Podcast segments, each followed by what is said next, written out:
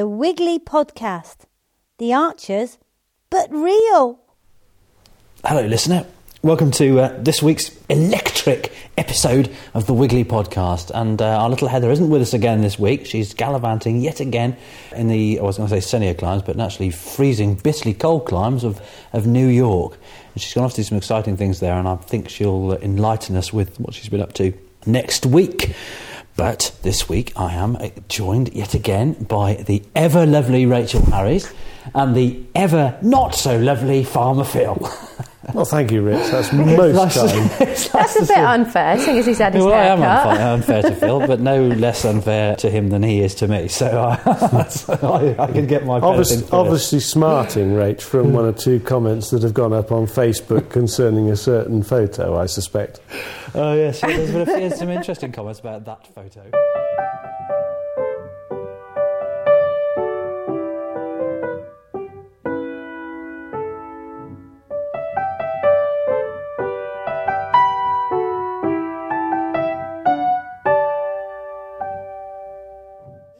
Wasn't a halo, anyway. no, no, no, definitely not, definitely not. So anyway, lovely to see you both.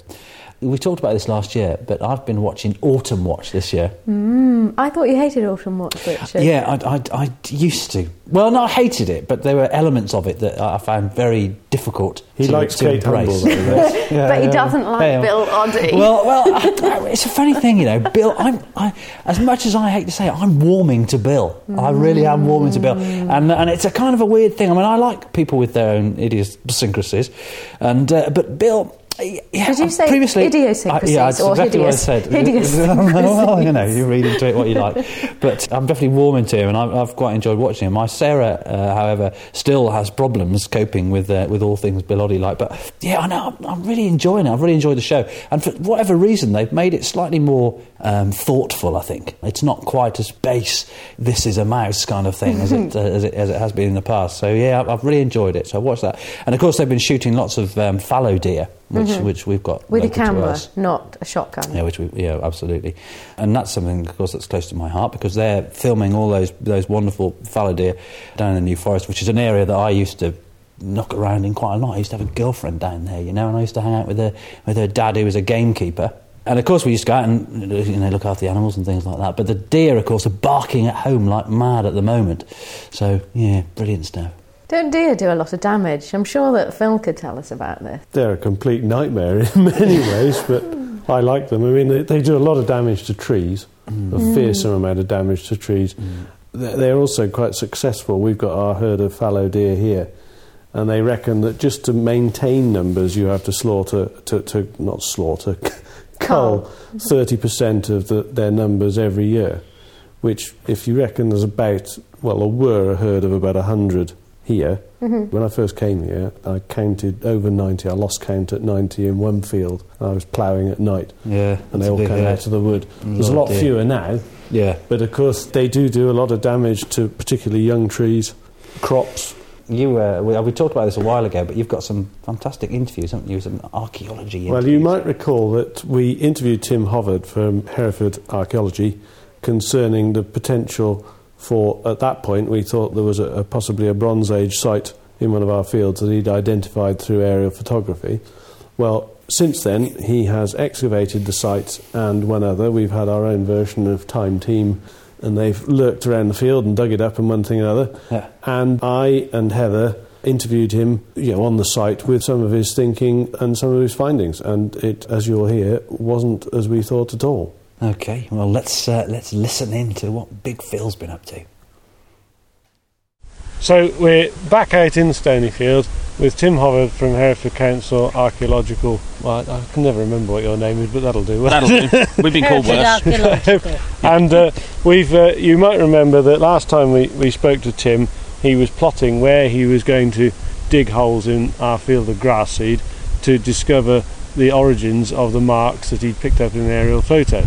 And a couple of weeks ago, we had the JCB in and stripped off the topsoil, which was a bit like peeling away the elements of a map because it did show exactly the same features as the photo did. But I'll let you describe, Tim, what you found subsequent to that because you then excavated one or two of the things that you found and sorted out what you've dug up.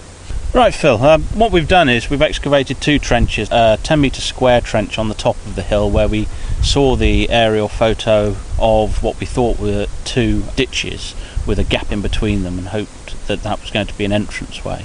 And we thought we, what we'd try and do is pick up the line of one of the ditches as it headed to the east by putting a sort of 25 metre long, one and a half metre wide trench running from up from the hedge upslope to try and intercept the line of the ditch to see if it did continue this Of far. course, of course, at that point, you were suspecting that you might be looking at something Bronze Age, so sort of 5,000 odd years Yeah. old. So that the hedge and the trees and so on wouldn't have been. Oh no, no, no, not so at all. No, in fact, this was the edge of the river terrace for a loop in the River Wye.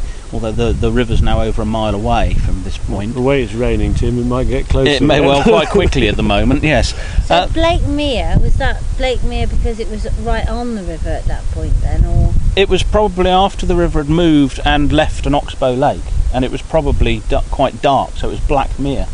oh That's probably the origin. yeah, But what we're looking at here is these two trenches, one of which, as you say, when we started to remove the topsoil, we came straight down, thankfully, on uh, what the aerial photograph showed of an interrupted ditch with an entranceway.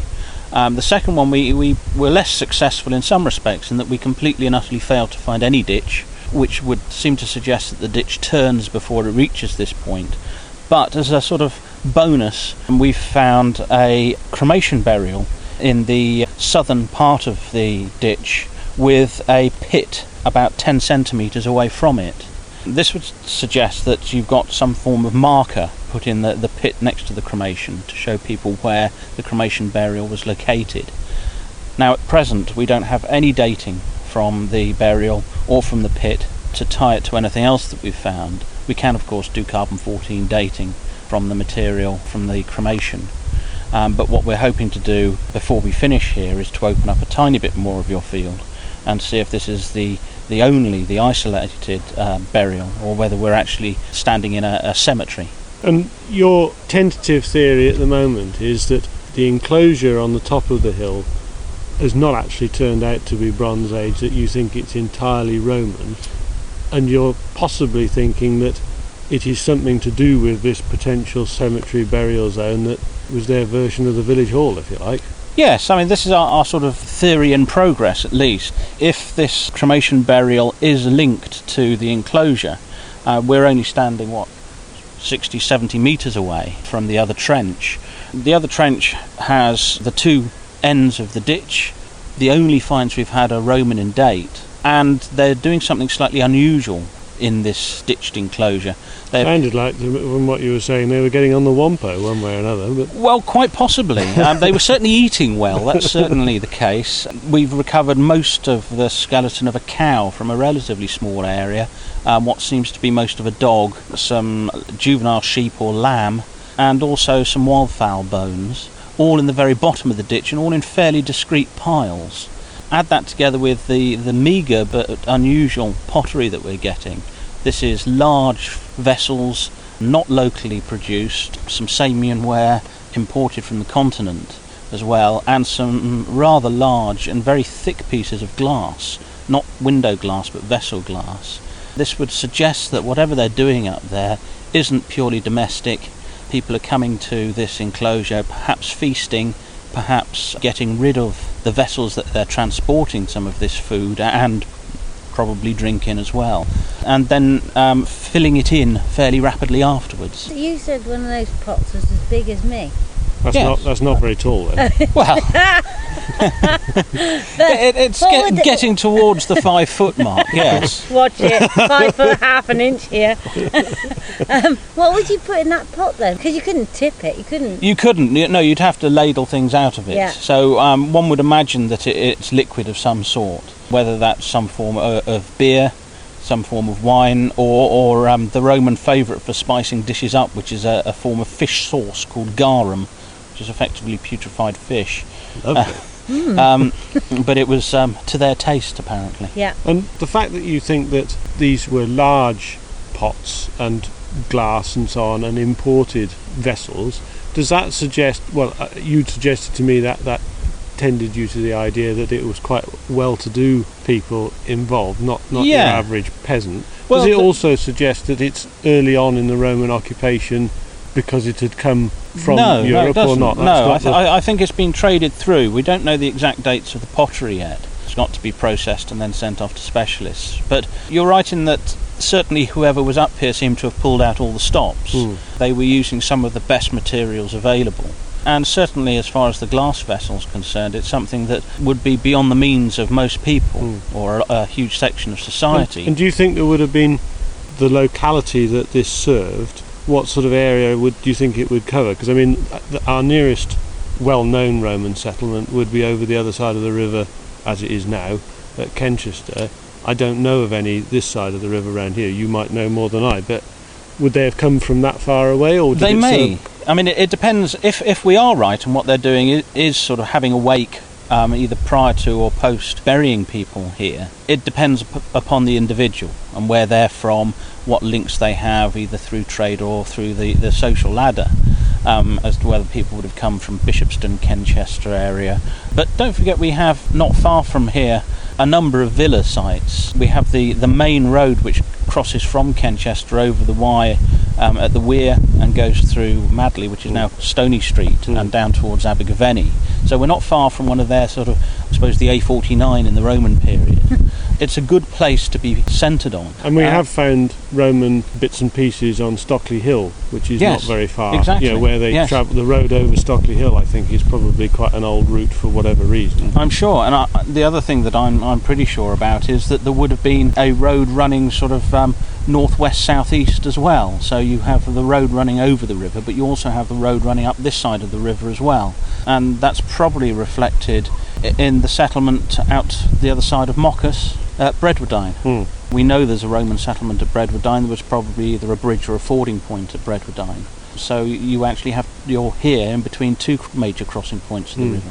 But of course, I suppose even whether it's as old as Roman, it may be a natural fording point, but it, It may always- well, but always yes, was a ford. exactly, yes.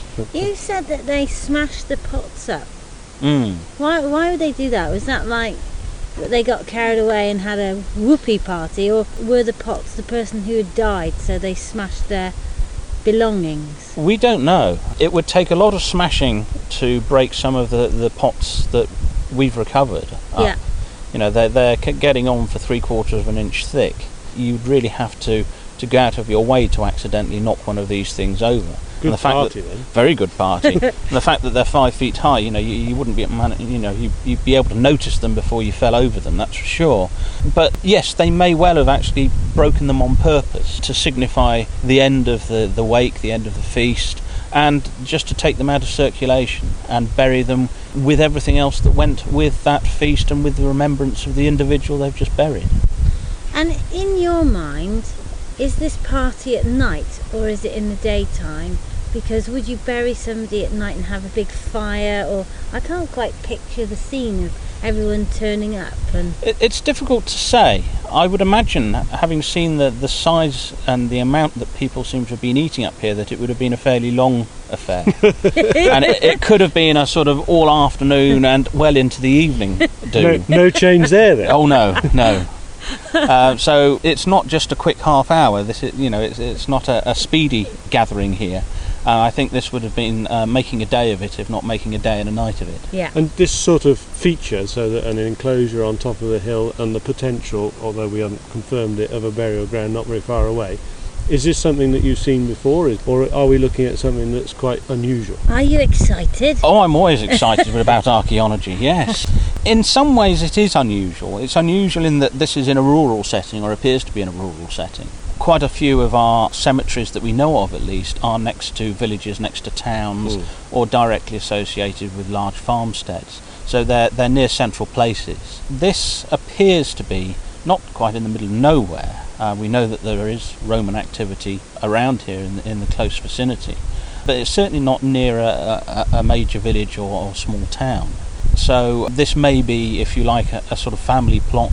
This may be um, for a, a well-to-do family that has a, a sort of villa farm in the near vicinity, rather than a sort of municipal burial ground for a, a, an urban area. Well, as you commented just now, Ev, it's not a bad place to be planted, is it? No, but I just wondered, does it mean they had some dreadful disease, so they stuck them out in the middle of Blakemere, and we're going to pick it up in a minute? No, no, I, I don't think that's the case at all. Um, no, the, I mean, the, the way that they're buried here, or at least from this one burial, appears to be perfectly normal. Yeah. And the fact that they're, they're hanging around celebrating, by the look of it, the, the fact that someone that someone's life and someone's died suggests that they didn't have uh, some horrible lurgy. People were, were more than willing to stand next to them and, uh, and see them off. And as an archaeologist, I mean, you know, when you start to dig, do you get obsessed with the fact that you might be missing the next key place? You know, I've already seen that little glint in your eyes. That can't leave it because you might find something amazing. Yes and no. It depends. I mean, you, ha- you have to be quite strict with yourself. You have to set a number of questions that you want to answer.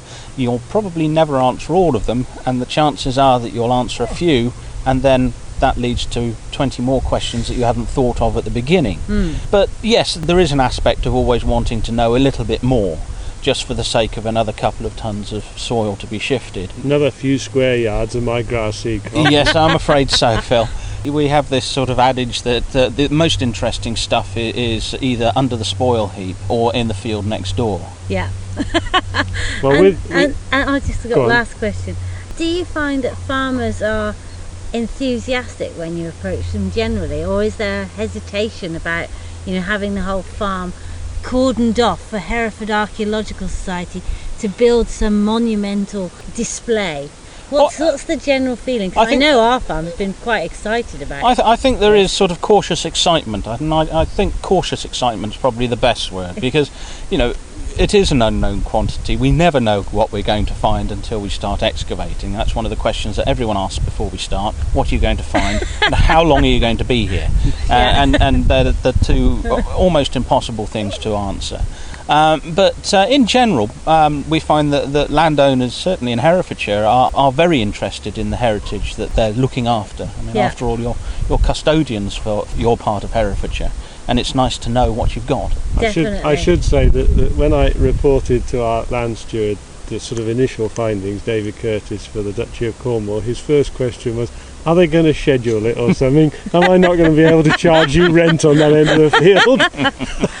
No, we're not. Don't worry. it's all right. I've, I've had a t- talk with David as well.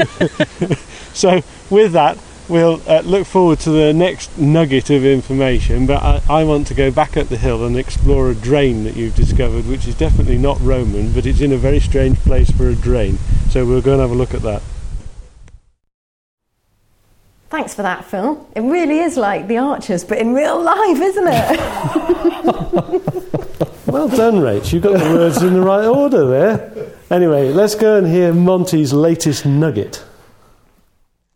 Montycast, a weekly fact on wiggliness. Ecover was founded in 1980 by Frans Bogaerts, who wanted to create a washing powder that didn't contain harmful phosphates. Another Montycast, a weekly fact on wiggliness. Next week. Thanks, Monty. That was lovely. Now, Rachel, you've got a little announcement to make, haven't you, about a fab event that we're having at the end of this week? yes, that's right. On Friday, the 14th of November, we're having the Grand Wiggly Floristry opening. So everybody's invited to come and have a look at the shed, Right. see our Shed? wonderful the shed, Is that the florist. it, the shop's known as the shed, isn't Okay, it? it uh, It's generally known as the shed. Right, right. But for this occasion, we'll call it the floristry. Right. And they can come and watch Rosie and Laurie, our lovely florists, putting together bouquets and posies and all sorts of wonderful, wonderful flowery things. And while they're with us, they can have a glass of mulled cider and a mince pie.